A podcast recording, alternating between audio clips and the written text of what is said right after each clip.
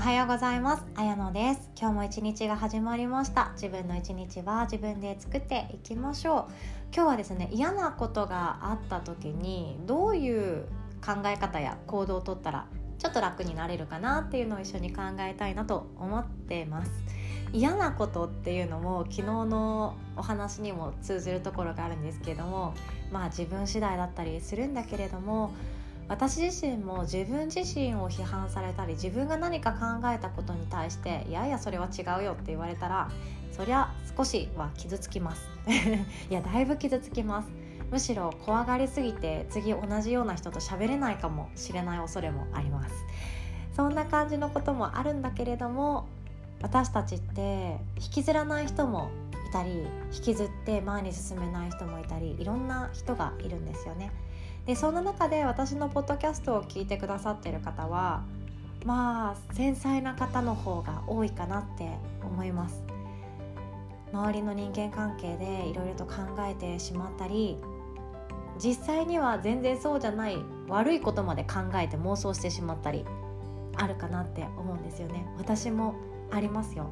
でこの妄想と想像についてちょっと考えてみましょうか。妄想っていうのは答えは相手にしかわからないっていうのを余裕で無視をして自分の中でこんな悪いことあんな最悪な出来事もどんどんどんどん想像を膨らまして勝手に怯えてしまうことですよね。で想像っていうのはまあ同じようなことだと思うんですけどもそこまで陥っていない深読みしすぎていないどちらかというと客観視っていうようなことも入ってくるかなって思います。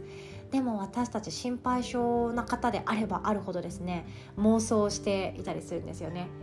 例えば LINE の返事が返ってこないとか。妄想しませんか？もうこれがお付き合いしている恋愛関係の間柄だったらえどうしよう他にいい人できちゃったのかなって妄想しますよね。であれこれ考えてなんか家まで行ったけど家の電気はなんかついてるのに一人じゃないのかなとかいろいろと考えてしまうとかあと会社でお仕事をされている方だったら同僚と勝手に自分が比べられた気になってしまっていたりすることってありませんか？休憩時間になんかねコーヒー飲みながら同期のあいつなんかこれうまくいったらしいなとか言われたらなんかこの人私のことが嫌いだから陥れようとしてんのかなとかあの私のこと傷つけようと思ってんのかなって勝手に妄想したりとかした経験ありますかね。私めちゃくちゃあるタイプなんですよね。であと両親からももうなんかこういうところ本当できないよねっていうことばっかりを言われすぎていた場面もあって頑固だねとか一度決めたことを融通聞かないわねって言われすぎてそうじゃないはずなのにもっと私は柔軟でフレキシブルなはずなのにそう思い込んでしまって勝手に妄想が膨らんじゃって両親私のことが頑固者だってずっと思ってるから面倒くさい子供だって思ってんだろうなとか私が早くお家出てた方がいいのかなとかそういう変な妄想をした経験も実はあるんですよね。ネガティブすぎますよね。なんですけども人間関係の問題って私たちよく悩みます。あの人私のこと嫌いなのかなとかこのコミュニティに私いていいのかなとか本当は邪魔だったりしないかなとかあの人は私の言った言葉に対して喜んでくれてるのかなとかいろいろと深読みしまくったりするかと思うんですけども結果相手にしか100%正しい答えってわからないですよね。そう思いませんか？でもう悪い妄想って私たち得意中の得意でこれが何かっていうと自分の命を守らなきゃいけないからなんですよね。これは本当大昔の縄文とかもそんなね石器を叩いて生きてきた 時代からあって悪いことを予測する力がないと人間はとっくの昔に滅んでしまっているっていうような話も聞いたことあると思います。なので私たちは自分の命を守るのが一番です。なので地震が来た。じゃあ次は何が起こるっていうのが予測できないと生存率が下がってしまいますよね。それと同じでじゃあ学校に行ってしかも大学に行かないと会社に就職できない。そうなると生きていく収入源が減ってしまうんじゃないかっていうリスクがすごく大きく感じるので私たちは生存をかけて安心だとか大丈夫だとかその安心できる場所に導いてくれるためならお金を惜しみなく払えると思います。それとちょっと似てるなって思うんですけども私たちはその深読みするっていうのは自分の命を守るためでもあるのでそうそう直さなくっていいんですよね。裏を読むことだってあるかと思います。あの人私のことすごく褒めてくれるけど裏では何を考えてんだろう。私のことをあの手のひらで返そうとしてんのかなとか いろんなね妄想があると思うんですけども。これって自分の心も体も守ろうとしている自分のもう無意識な衝動だと考えてください。でもその先の妄想っていうのは自分でストップできることってあると思うんですよね。あの人は私のことが本当に好きじゃないかもしれない。嫌いかもしれない。むしろ裏でこそこそ何か言ってるかもしれない。けど待てよ。それは相手にしかわからないことだ。っていうのに気づくことができれば自分の感情をそこでストップ。歯止めを聞かせることができます。相手にしか本当わからないことだらけなんですよ。だから私たちは言葉っていうのがとても大事です。時々家族とかがだんまりしていて口数が少ない時ってなんか怒ってんのかな機嫌悪いのかなって不安になったりしますよね。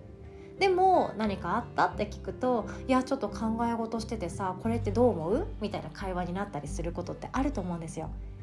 ほとんどのモヤモヤって私たちが言葉を交わさないから起こってくる出来事だったりもするんですよね。まあ他人についてはあと関係が薄い相手については